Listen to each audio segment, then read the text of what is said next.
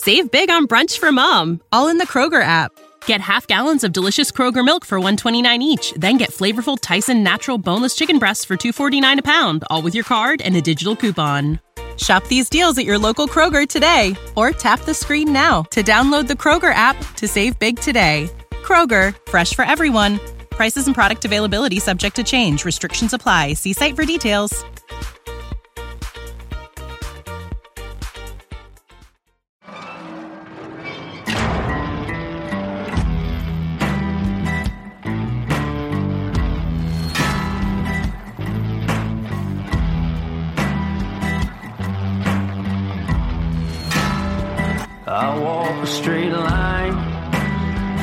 Shackled and chained. Oh, gruesome Gertie is calling my name. There is no mercy in this penitentiary. Just ask the Hill String Gang, or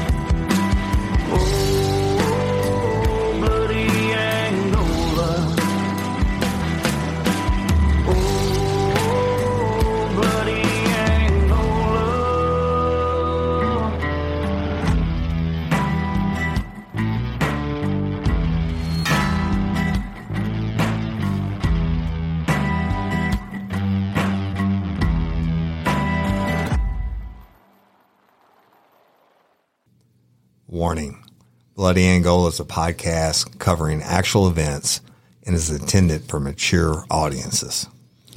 The subject matter discussed in no way reflects the personal opinions of the host or sponsors of this podcast. Thank you.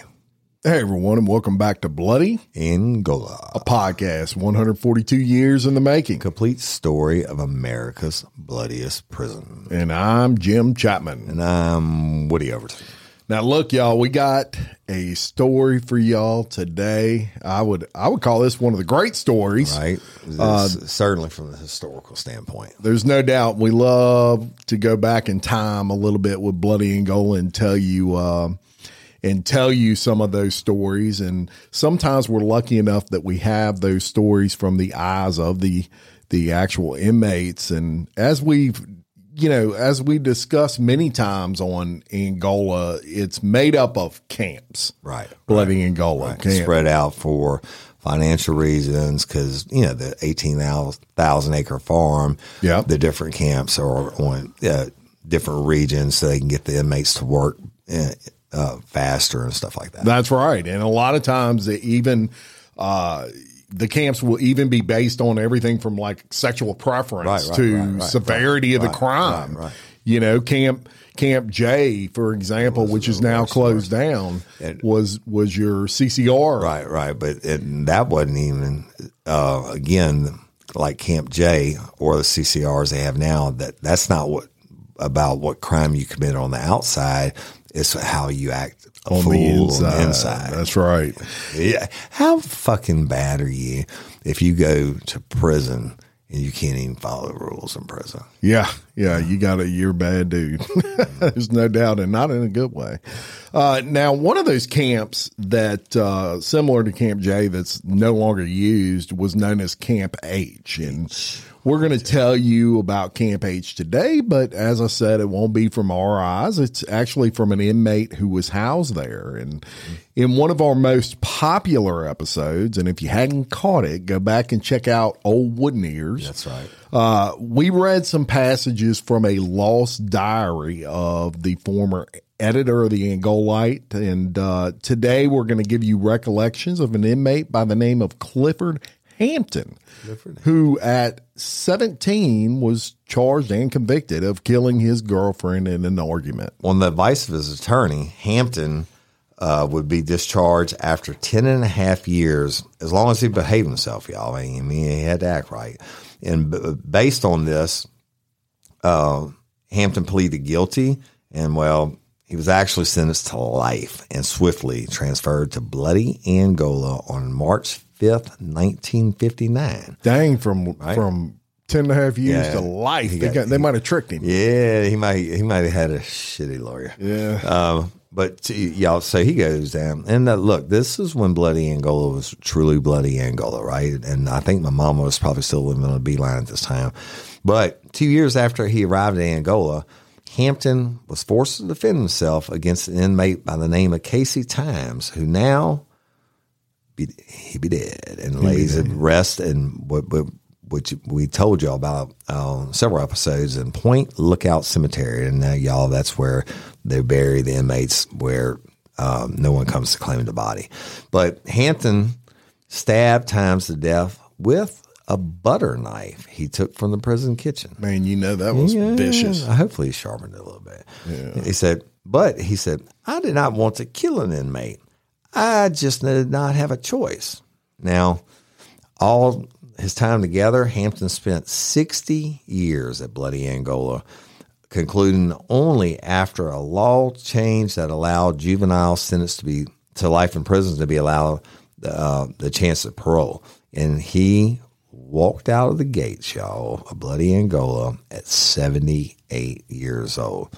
So here is his recollection of the time he spent in Camp H, particularly in the bloodiest years from 1965 to 1969. Yeah, so uh, you know he he basically tells that story, and he says, "When I was still a young man in the early years of my life, uh, sentence imposed on me." For homicide, I committed at 17. I lived for several years in the old Camp H, directly south of the main prison complex in Angola. This narrative uh, that I'm about to tell you is my recollection of what daily life and work were like for the men housed at the old camp at a time when Angola was a brutal, mean spirited place. Yes, Minim- minimal funding by the state with security provided by the convict guards and the handful of free men who gave them orders. It was the de- destination for all men convicted of felony crimes in Louisiana at that time, regardless of age, crime, or mental capacity, except for a small uh, number of younger adults sent to the Louisiana Correctional and Industrial School at DeQuincy. right. Before I describe a typical day in the life at Camp H, I think it would be fitting to give a brief history of the inmates housed at this camp, beginning in the mid 1960s. I hope this will give a better understanding behind some of the happenings at Camp H that I will describe. In the late 1950s, when I first came to Angola, most men were housed in the open dormitories. The only cells other than the Red Hats, punishment cells, were found in cell blocks A, B, C, and D, and in the main prison. They were all considered strong cell blocks, housing some of the worst inmates. And again, that's the ones that can't behave. And Yep. yeah, you, you don't get sent to those cell blocks for stealing a piece of bread or something, not making your bed. It's for rape, murder, whatever, attack on, on a correction officer. That's right. And he says I was living in in a cell in D block when I was forced to kill another prisoner in 1961. I was transferred from the blocks to CCR, which occupied several tiers in the reception center inside the main gate. RC, as it, as it was known, also housed the death row tiers. I lived in a CCR cell for the next three years and 10 months That's a long time, Jack. three almost four years. Now, in that time period, the prison administration made a big change in the blocks.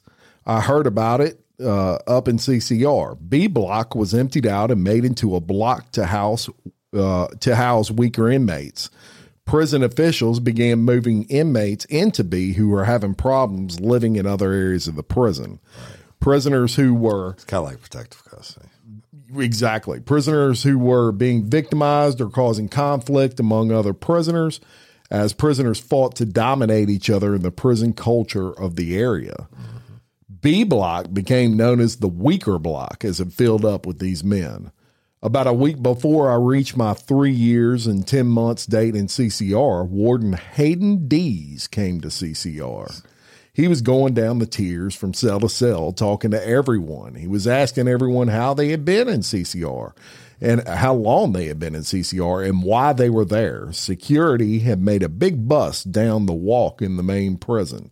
They had 19 guys locked up that they wanted to move to CCR and they were trying to decide which 19 men they would move out of CCR right. to make room right. for those men no to be moved at the in. end, right? No room at the end. So no they're basically going down in tiers. And y'all, again, this is Hampton's uh, own recollection, right? Prison officials made their decision, and the following week they came by the cells telling guys to pack up their stuff. They were being moved. I was one of them. When it came time to be moved, the only difference was everyone else was packed up, but not me. I had not packed anything. I told them I was satisfied, satisfied where I was and had no plans to move. Well, the security man told me the warden had approved these transfers, so we had to move. I insisted I was not going. The last time I was out there, I said I had to kill somebody. He replied, All right, you say you are not going, I'll be back. We know what that means. Mm. As soon as the security man left the tier, guys started calling down to me, telling me that I would do good to go because the officer was going to go get the goon squad. they would get me out of that cell one way or another. I thought about what they were saying and decided they made sense. When the goon squad guards arrived at my cell, I had just about finished packing. One of them asked me, Oh, you decided to pack your stuff, huh? I said, Yeah, I changed my mind. When we left the tier, I ran into someone of rank who knew me well. He told me he had heard I did not want to leave, but that I would be all right. He said, I did not have to worry about getting into any trouble because they were sending me to B block. And that is how I wound up in B for about a year, which is an indicator of the kind of people who would be living in Camp H later in the 1960s. Mm. Right? So the move to H came about this way. The convict guards who had been living in one unit at Camp H were moved elsewhere. And on the Saturday before Labor Day, 1965, security moved all of B Block's inmates, with the exception of two or three men, into that unit in H. This would be my prison residence for the next 14 years. Camp H was a two story building. It resembled a barn with a rounded roof. A wall down the middle divided the buildings into two sides blacks on one side and whites on the other. The prison was still segregated in these years. The upstairs on my side, the black side, was the main dorm, holding about 60 men. On the bottom level were two smaller dorms, one with 12 beds and one with 11 big striped prisoners like the rest of us, not trustees, who were housed across the road. At the top of the dividing wall between the black side and the white side, a hole had been knocked in the wall, big enough to stick your hand through. Mm, sounds like mm. a glory hole. Mm. From my side, we could see into the white dorm and vice versa. We used to talk to each other through the hole and pass items to each other. I suppose the guards had made the hole before I arrived, no one made any effort to close it. I did not know where the white inmates in the other dorm at H had come from, but I was sure of one thing. Like us on the black side, they were men who had a history of problems in other parts of the prisons. Problems or not, the Camp H prisoners were expected to work a regular work schedule. We would go down to breakfast in the morning about 5 a.m. The meals at that time were usually big meals with good food prepared by cooks who took pride in their cooking. Sometimes we would make arrangements to bring an extra food back to the dorm to eat later, or a kitchen worker might bring us leftovers, if they had any, as they commonly did, and when they returned to the dorm. But in the wintertime, some of us would get extra coffee and different types of containers to bring back to the dorm. It might seem like a small thing, but I remember that on those winter nights, the coffee would help warm our bodies when it was cold. Now, back in the dorm after breakfast, we were on our own until about 7 o'clock a.m. when we knew we could expect to hear the loud shout Work call! Work call. Work call! Between uh, breakfast and the work call was a period of about an hour to 90 minutes. Each man had his own way of passing the time. No security officer was in the dorm watching over us at that time, so we did pretty much whatever we wanted to do. What did we do with all this free time while we waited to go to work? There are some of the activities I remember. Uh, some men would take a little nap in their bunks. Some would read in bed or just relax or sit around talking. Some would be out in the, in the yard, walking around, talking or playing basketball. Some that were into homosexual activity would be off somewhere with their homosexual partner doing what they love to do, uh, or were coerced into doing so. Right. Yeah. Right. Some men might be playing chess. With 60 men, everyone had something different to do to pass the time. When work call came, we filed out of the dorm and into the yard and waited for roll call. As the security man called the roll, we stepped outside the gate and onto the gravel road and lined up by twos to be counted. Mm-hmm. Once we were counted, we were loaded into the hootenanny. Hootenanny. That's right. You ain't heard that word in a long mm, time. They were loaded into the Hootenanny, which at Angola was not a collection of folk singers, but a long open trailer with seats in it. Yeah, pulled by horses. Yep, with a shorter trailer hooked behind it for the inmate guards. And actually, these were pulled by a tractor. Oh, really? Yeah, they had a tractor. Uh, we were still called Big Stripes, but we no longer wore striped uniforms. We were dressed in jeans and blue shirts. Right. The Hootenanny delivered us uh, to the work site. The inmate guards riding behind our trailer wore khakis. They were armed with rifles, and their job was to shoot us if any of us tried to escape. Right. Once we arrived at the field where we would be working, we were unloaded and went to pick up our working tools. A trustee prisoner was usually already waiting at the work site with the tools. The mm-hmm. tools were kept in a small wooden house or traveling shed on wheels, which was a contraption pulled by two mules. The trustee kept the tools in the shed, issuing them at the beginning of the day and collecting them when we left the site. Obviously, y'all, they they need to make sure they get those tools back. I mean, uh, Otherwise, you're they're, talking about hoes and cane Yeah. ice and, and I mean shit that they can kill each other with. That's right. So once we had the tools in hand, we went to work in the fields. We did the same kind of farm labor convicts have been doing in Angola for a hundred years. As I remember it, the work we did varied according to the season of the year. If it were harvest time, we picked beans in the fields, butter beans, green beans, and purple hull beans. We worked in the okra patch, watermelon patch, cantaloupe patch, Irish potato, and sweet potato patches. We went into the fig orchard and picked the right figs. Sometimes we picked pecans. We cut sugar cane and picked cotton.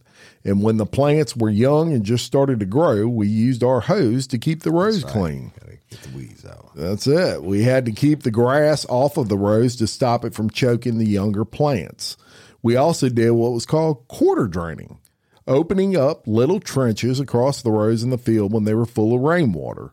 The trenching allowed the water to drain much quicker so the rows could dry and we could go back to work sooner. This work was done with shovels and hoes. We also dug and cleaned out ditches when they were getting clogged up. And if grass had grown up in the ditches, we used ditch bank blades with sharp curved blades to cut it out. Like cane knives. Yep. So they were, you know, pretty much killing themselves at work. Yeah, well, remember. I mean, that's what it was all is- about. You know, Angola being self sufficient and all that. This is what they fed them and everything. They sold the leftovers. But back to the convict guards with rifles. Why are so many dogs suffering from health issues? Actress Katherine Heigl, who's helped save over 16,000 dogs through her foundation, says she's seeing more health issues with dogs' joints, odors, and health than ever before. And after doing a ton of research, she feels there's one place we can look to improve any dog's health. What she discovered is that the way many dog foods are made can actually create toxins that could be wrecking our dog's health. And this is true for many premium brands. Fortunately, she found that just by adding a few special superfoods to her dog's food, she saw huge transformations in their health. She's made a 20 minute video explaining step by step how anyone can do this same thing to see incredible changes in their dog's health. Now, my dog, Phoebe, is the queen of our house, and I can tell you that her health is extremely important to us. She is a part of our family. I watched the video, y'all, and I was amazed by the things I didn't know that could impact your dog's health. This 20 minute video is packed full of tips that I've already started with my dog Phoebe. I'm noticing more energy, healthier skin and coat. If you want to keep your dog healthy and happy, go to badlandsfood.com slash bloody Angola and watch Katherine's video right now. Again, that's B A D L A N D S F O O D dot com slash bloody Angola. Save big on brunch for mom, all in the Kroger app. Get half gallons of delicious Kroger milk for 129 each, then get flavorful Tyson natural boneless chicken breasts for 249 a pound, all with your card and a digital coupon. Shop these deals at your local Kroger today or tap the screen now to download the Kroger app to save big today. Kroger, fresh for everyone. Prices and product availability subject to change. Restrictions apply. See site for details. That's right. That's when, yeah, that's when it was what it was. That's right. So back to Hampton says, sometimes we were directed to go goose picking, which was not pulling feathers from a bird, but rather pulling grass from around the plants on the rows with our fingers. This was done by hand to ensure you did not cut the plant with a hoe. We also hoed the grass off the headland at the end of the row, down to the bare dirt. This work made the site look a lot better to the eye. After the cotton harvest was over and all the cotton had been picked by hand, we had to pull the cotton stalks out of the ground by hand, put them in piles, and burn them. We would go into the wooden areas around the prison in search of the straightest, smallest tree branches we could find. We cut these branches from the trees to be used as plant poles in the fields. That's for beans and everything, y'all.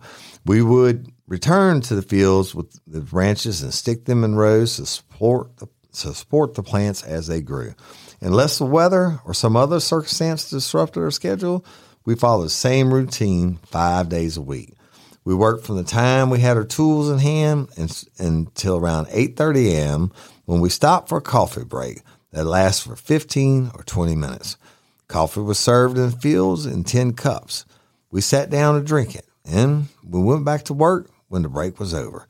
We would then work until around 10:30 or 10:45 a.m., depending on how far we were working away from Camp H. We had to be back in the camp for lunch at 11 a.m. The lunch break extended from 11 a.m. to 12 noon. At 12 noon, we would hear work call again, and we would load back onto the hootenanny to go back to work. When we arrived at the work site, we would continue from where we left off in the morning. We would usually leave our tools stacked up in one place. When we went to lunch, so returning from lunch, it was find your own tools, which we marked rags or handkerchiefs, and get back to work. About 1.30 or 1.45, we had our afternoon coffee break. Again, lasted about 15 minutes and then continued working until the end of the day. We were supposed to be back in the camp by around 3 p.m.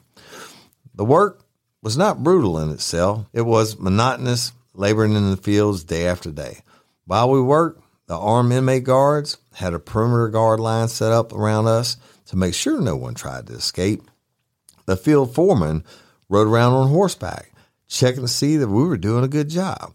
We thought, and sometimes others would tell us, that we had the hardest working farm line in the prison. Mm. Working a farm line could be fun sometimes. Guys would be hollering across the field, playing with each other, kidding around, having everyone laugh at them. But other days were not fun at all. If it began to rain and we did not leave the work site early enough, we would get soaking wet.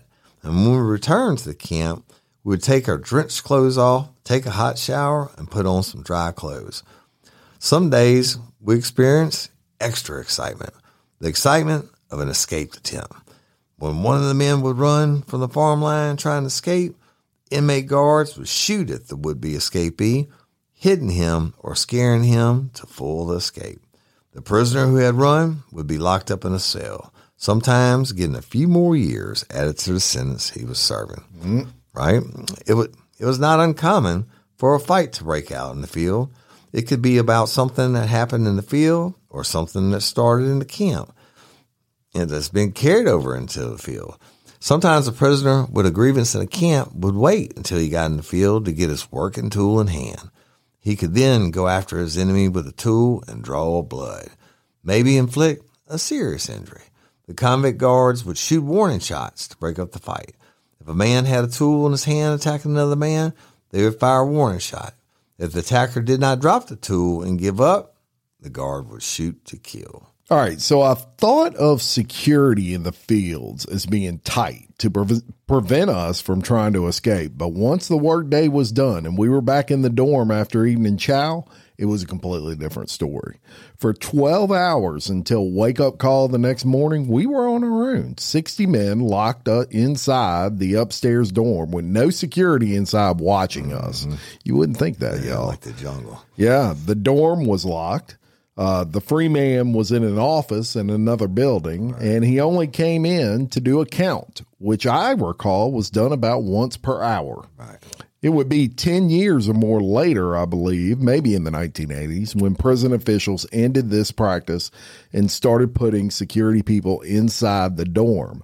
I recall this change occurred because of the killing, because of a killing at Camp C, one of the newer camps, but I do not remember the date.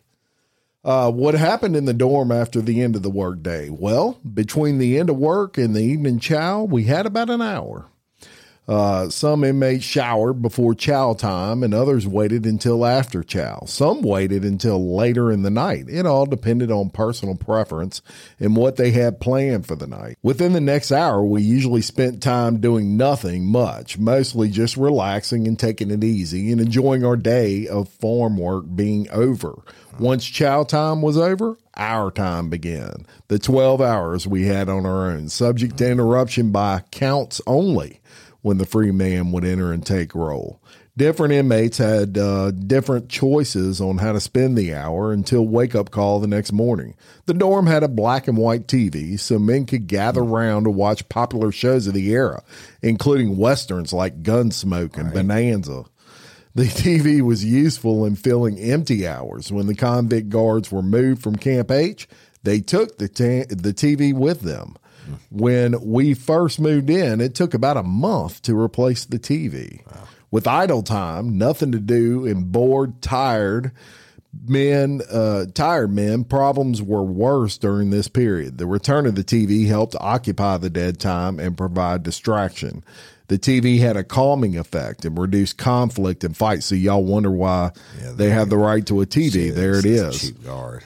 That's right, and uh, and it would have that calming effect. The men who wanted to watch TV would vote to pick the program. With only one TV, you could watch or walk away.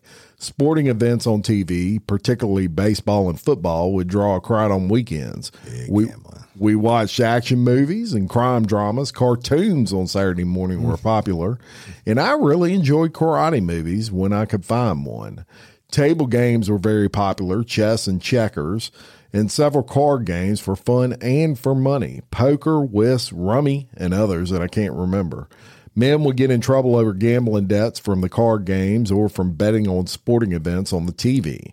Nighttime hours were also time for men who wished to engage in homosexual activities mm-hmm. to get together and take care of their business. Mm-hmm. In a dorm full of young, healthy, unsupervised men, I will say that many of the dorm residents engaged in such activities mm-hmm. during their time in camp H. Some willingly and some unwillingly, some rarely or only occasionally, and some more often, or all the time if they found a cooperative partner. Some of the prisoners settled into homosexual roles as whores or galboys, as we referred to them, men playing the part of women. They used to dress up and, uh, to look feminine and as sexy as possible and flaunt themselves around the dorm. Not all of them dressed like that or acted in this manner, though quite a few did. Some of them were trying to make the other inmates want to turn a trick with them to earn material possessions, while others would just be trying to look good for their old man who took care of them. With only the bare necessities provided by the state in this era, we also used our free time to hustle the extras we wanted from trustees in the camp and free people who worked there. Food was important. We had a few electric skillets and pots in the dorm. With hustled ingredients, we could do our own cooking at night and on weekends, or trustees would cook meals and sell them to the big striped convicts in the dorms. They had ways to get the food to us once it was ready. There were good meals cooked in those pots. They made life much more bearable. You know, that just talks about everything we ever covered in Bloody Angola over the years. And the Hampton continues. Some prisoners were bad off, possessing only what the state gave them, while some had more outside support for luxuries, or were better able to hustle inside the prison for these luxury items. I had my own record player. It was a combination radio and record player. It was an automatic. You could stack records on it and they would drop one after the other to play. I had it hooked up to two 12 inch speakers. It was loud. on holidays and in the daytime, we would plug it up on the walk outside the dorm and play records until late in the evening. It was loud enough for trustees across from us to hear. They'd be dancing on the walk outside their dorm, and we'd be dancing on our walk, just having a lot of fun. When we were ready to be locked up at night, we would plug in the record player inside the dorm and continue for a while longer. we kept the volume down and played it at the opposite end of the dorm from the TV. Lest you think we spent too much time in music and games, I must mention that another prime concern in the dorm at night was fighting. Fights broke out regularly, so often that prisoners and free men started calling Camp H the House of Shock. There was more mess going on at Camp H at that time than anywhere else on the farm. You must keep in mind that most of the inmates living in H had trouble living in other parts of the prison. When they were all thrown together with no security in the dorm, it was fight to see who was the strongest or the weaker. Mm-hmm. Most most of the fights were fist fights, but sometimes a weapon was used or someone would be set on fire with gasoline or lighter fluid. right? I know I know the dorm was full of deadly weapons, all sorts of homemade knives, cane knives, meat cleavers, real hatchets, tomahawks, and even real bayonets like they used in the army. Most fights did not involve the use of weapons. As I recall, in the whole time I lived in Camp H, only two men were set on fire. Get the fuck out of here. Only two. Right? One seriously stabbed and one man killed.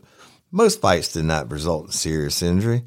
Prisoners were still afraid for their safety and prepared to defend themselves at all times. A lot of men went to bed with weapons in their hand under the covers, not knowing when someone might try to sneak in and attack in the night. No real curfew was in force. Men just passed the time as best as they could and slept as they were able, knowing they would be up at 5 a.m. to do the same thing over again the next day. It would not be until several years later that the prison brought into the idea that free people ought to be in the dorms at night to monitor behavior and enforce the rules. When I left Camp H, I transferred to a trustee prison in the main prison across the road for a brief time. Only about a month or so, I was assigned to a working line cutting grass and doing other chores around the main prison.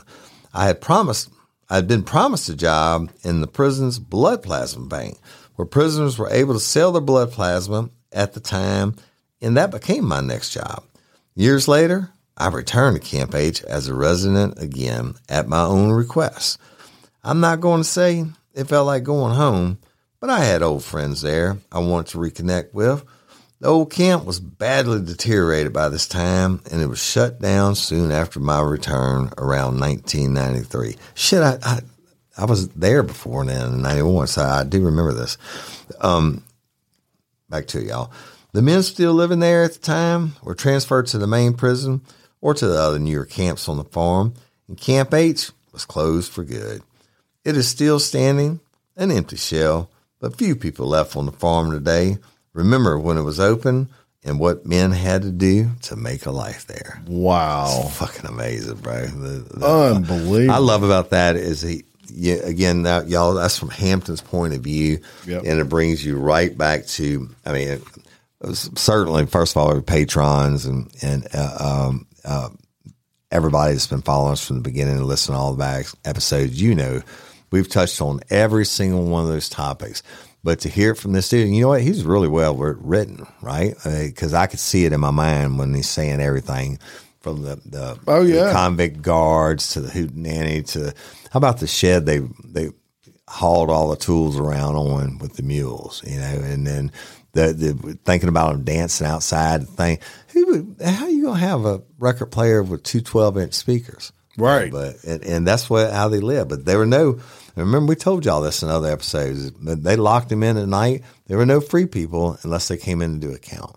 That's And right. So you get survival of the fittest motherfucker. That's right, and uh, his recollection is is really. Uh, I hope he continues his writing on that. yeah. and uh because that is a that is a view of of Angola that you're only going to get from the inmate, Right. I mean, the person that, that lived lived there for all those years. hundred percent, and uh, you know it's it's crazy that he was he was released on. Uh, uh, you know, we had a guy on this show that was the first, First one. inmate released under that juvenile sentencing, uh, life sentencing law that they They gave changed him a chance for parole. gave him a chance for parole, and he was paroled. Uh, this gentleman at uh, 78 years old and over 60 years. That's crazy. In It's Angola. than I've been alive. Yeah, I mean And that's it's, it's it, it- just wrap your head around that. 60 years in prison. Uh, so so hopefully he'll come out with some more stuff. And incidentally, we do want to mention, hey, uh, new governor was sworn in that's right. this past Jeff weekend. Landry sure did. Jeff And, Landry. Oh boy, bet shit's about to change. That's exactly why I bring that up. It's coming down. Yeah, and he is y'all for for those of you that aren't in Louisiana or or may just not pay attention to this sort of thing. Uh, he is uh, uh, coming for crime. Yeah. and and he came out yesterday. He said uh, that he's going to focus a lot on New Orleans and and the crime issues they're having. But uh, I can tell you that that the uh, you know whether you agree with it, don't agree with it, whatever, the death penalty sentences are about to start getting carried out. I can promise you that. whether you agree with it, you don't agree with it, it is the law. That uh, and you know he, he Jeff Landry is a you know, as he did all the years as attorney. You know, hell, he even took on. We talked about it on the show. He even took on district attorneys and stuff, Yeah. right? Just because he believes in the letter of the law. Well, right. the letter of the law states if you've been sentenced to death, the know, state's responsibility is to carry it out. to carry it out, and Yeah. it's going to be something as a new sheriff in Dallas. They say. There's no doubt, and uh, you know, uh, he was actually y'all. Uh, we've had a few days of bad weather here, so he was inaugurated a day early. Uh, his celebration or whatever, and I'm I'm outside and not expecting anything. I was in the front yard and I hear, man, and three F-15s fly right over my house. It was like it- the Blue Angels or something. yeah. So they started circling because they're they're waiting for the signal, I guess, to fly over the governor's mansion, and uh, I they probably flew over my house at least twelve times. That's awesome. This is the coolest thing, man. It was you know it was like an air show out there. That's cool. Uh, Interesting to see what's going to yeah. come down in the Department of Corrections. Uh, I know he's going to make a lot of changes and stuff, and and try to bring us into the next century. I guess. That's right, and he's he's firm with it. And his speech was all about, uh, you know, he he would like Louisiana to be known again as as the sportsman's paradise Right. and the in bienvenue, which is Right, welcome. welcome. Yeah. And uh, and so I, I thought he did a great job on his speech for sure. Yeah. So that again, I'm going to say thank you to our Patreon members. Thank you. Uh, I mean, uh, hopefully you're enjoying all your bonus episodes and everything else that uh, that Jim prepares for y'all. And uh, if you can't be a patron, uh, hey, we get it. But if you want to be one, go you go to patreon.com, type in Bloody Angola, or look on our social media. There's links to it. Um, if you can't be one, we love you just as much. We thank you for listening, liking, and sharing, and making Bloody Angola the number one history podcast in the world. That's right. And uh, and what he just said it share, share, share. Let people know. They don't know uh, you know, if you're getting joy and out of the episodes that we bring to you, just tell somebody. Yeah. Um and share and, and I was talking to somebody this weekend, and they were like, "Oh, you know what? I I love your podcast stuff, but I don't really want to listen to Bloody Angola because I don't want to hear about all the gore and murder inside the prison." I'm like, mm, "Well, you really need to listen to it now because it's more historical, and we tell all the uplifting stories." I we we said from the beginning we're going to tell something different and give all the different views. That's right. We we're not just the the blood and guts and gore of, of prison life. We tell uplifting stories. We tell historical stories. Uh, you get a, you get the gumbo of everything on this podcast And- for sure. And we are definitely this springtime going to take our tour. And Yep. and we get uh, shout out to um, I won't say his name, but shout out to him for setting that up for us, and we appreciate it. Shout out. the uh, so that's it. We love y'all. That's it. And uh, until next time, I'm Jim Chapman, And I'm Woody Overton, your host of Bloody, Angola. a podcast 142 years in the making. Complete story of America's bloodiest prison. Peace.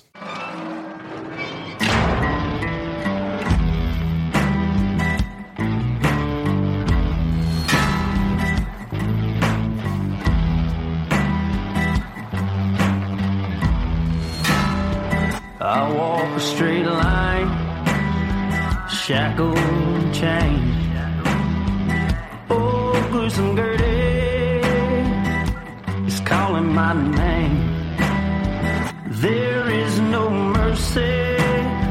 Penitentiary.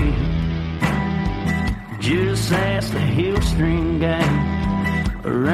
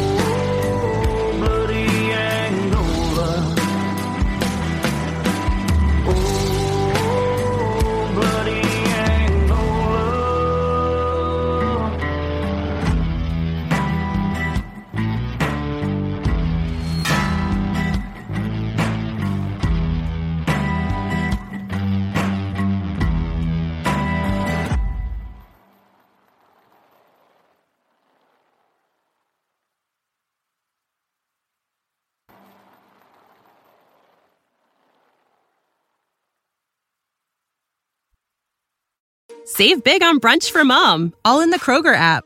Get half gallons of delicious Kroger milk for 129 each, then get flavorful Tyson natural boneless chicken breasts for 249 a pound, all with your card and a digital coupon. Shop these deals at your local Kroger today or tap the screen now to download the Kroger app to save big today. Kroger, fresh for everyone. Prices and product availability subject to change. Restrictions apply. See site for details.